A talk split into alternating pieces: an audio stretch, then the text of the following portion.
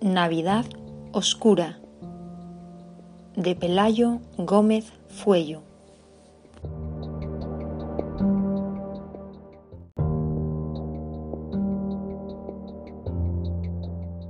Navidad Oscura. Era una noche nevada y oscura en París, con la luna llena. Leyendo esto pensarás, ¡buf! ¡Qué tenebroso! Pero no, no es así. Es que era la noche víspera a la Navidad y yo odio la Navidad. Tengo 12 años y ¿por qué tengo que estar sentado con mi primo pequeño en la mesa? Es insoportable, tiene 6 años y se llama Luis. Está todo el día pidiéndome que juegue con él. ¿Por qué no puedo estar en la mesa de los adultos? Sentía que en esa noche todo iba a cambiar, porque había un gato negro asomado en mi ventana. Y para quien no lo sepa, los gatos negros dan mala suerte. Acabó la cena a las nueve y media y les pregunté a mis padres si podía salir un poco a la calle. Me dijeron que sí, con una odiosa condición, que mi pesado y cansino primo Luis me acompañara. Buf, a regañadientes acepté, pero era mejor eso que quedarme otra vez a escuchar la vez que se les había quemado el pavo y tuvieron que improvisar la cena. En fin, siempre las mismas batallas. Pero a lo que iba, salí a dar un paseo con Luis. Por suerte, afuera estaba Marta, mi vecina del quinto, que juega muy bien a fútbol, y le dije, ¿qué haces aquí fuera? No sé, entrenar para la temporada que viene, me contestó. Empezamos a jugar los tres un partido y, me, y nos ganó a mí y a Luis 5-0. Menuda paliza. Es que siempre fue la mejor. Bueno, sigo con la historia. Mientras jugábamos se escuchaba el ruido de la gente cantando villancicos, brindando, tocando la zambomba, etc pero de repente no se escuchaba nada. El silencio más absoluto se apoderó de las calles de París. Esto, nosotros también dejamos de jugar y nos acercamos aterrados a la cristalera del bar de la esquina Toulouse, que era del padre de nuestro buen amigo Zacarías. Él es de Marruecos y nos divertimos muchísimo con él, aunque a veces no lo entendemos muy bien porque su francés es realmente malo, la verdad. Dentro del bar donde estaba cenando Zacarías con su familia, pudimos ver cómo todos ellos estaban mirando, eclipsados a la pantalla del televisor. En la que había una imagen de un hombre muy siniestro y justo debajo había una dirección. No podíamos quitar la vista de esa imagen.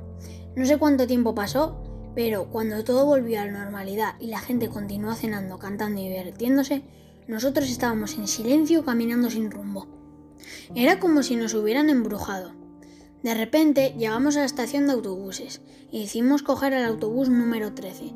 Y sí, tenéis razón. Estoy seguro de que estáis pensando que fuimos a aquella dirección, llamados por una fuerza siniestra y oculta en nuestras pequeñas y atormentadas cabezas. Y allí estábamos, justo delante de la llamada Casa Embrujada de París. La leyenda dice que allí había más de 712 cadáveres de seres humanos. Marta y yo nos miramos y asentimos con la cabeza. Yo le dije a Luis que teníamos que entrar porque allí había cromos de Pokémon inéditos y gratis. Y Luis, que era un pifiado de la Pokémonía, no lo dudó ni un instante.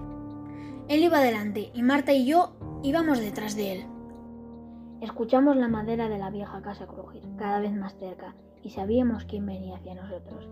Era él, el malvado y temido Antoine el Destripador. Yo estaba paralizado, aterrado, tenía mucho miedo. En cambio, Luis estaba contento porque iba a obtener sus cromos. La poca luz que había se apagó y solo había una ventana en la que las estrellas parecían formar una figura. Sentía el sudor correr por mi frente y por mi espalda. Además olía un poco a caca. Creo que igual era yo. Podía ver cuadros en la pared. Cuando me acerqué vi que eran fotos. En una de ellas estaba yo cogido a la aleta de una ballena gigante, con los dientes ensangrentados, restos de sangre y de ropa entre sus dientes. Sentí que iba a desmayarme en aquel suelo mugriento y húmedo. Pero algo me distrajo, el grito estremecedor y ensordecedor de mi primo Luis. Había tropezado con el cadáver de uno de sus compis del cole. De repente sonó ¡Bang! Alguien le pegó un disparo a la pared.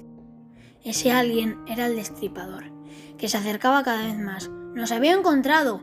Cogió a Marta del cuello y la estaba apretando con fuerza. Yo me acerqué a él y no sé de dónde saqué el valor, pero le di una patada con todas mis fuerzas en sus partes nobles. Cayó al suelo gritando de dolor, y salimos los tres corriendo como si no hubiera mañana. No paramos hasta que llegamos a la comisaría central de París. Lo contamos todo, pero no encontraron al destripador allí. pero sí encontraron los 712 cadáveres. Eso significa que las leyendas muchas veces son reales. Pero lo que es verdaderamente real es que un asesino anda suelto por las calles de París. ¿Serás tú su próxima víctima?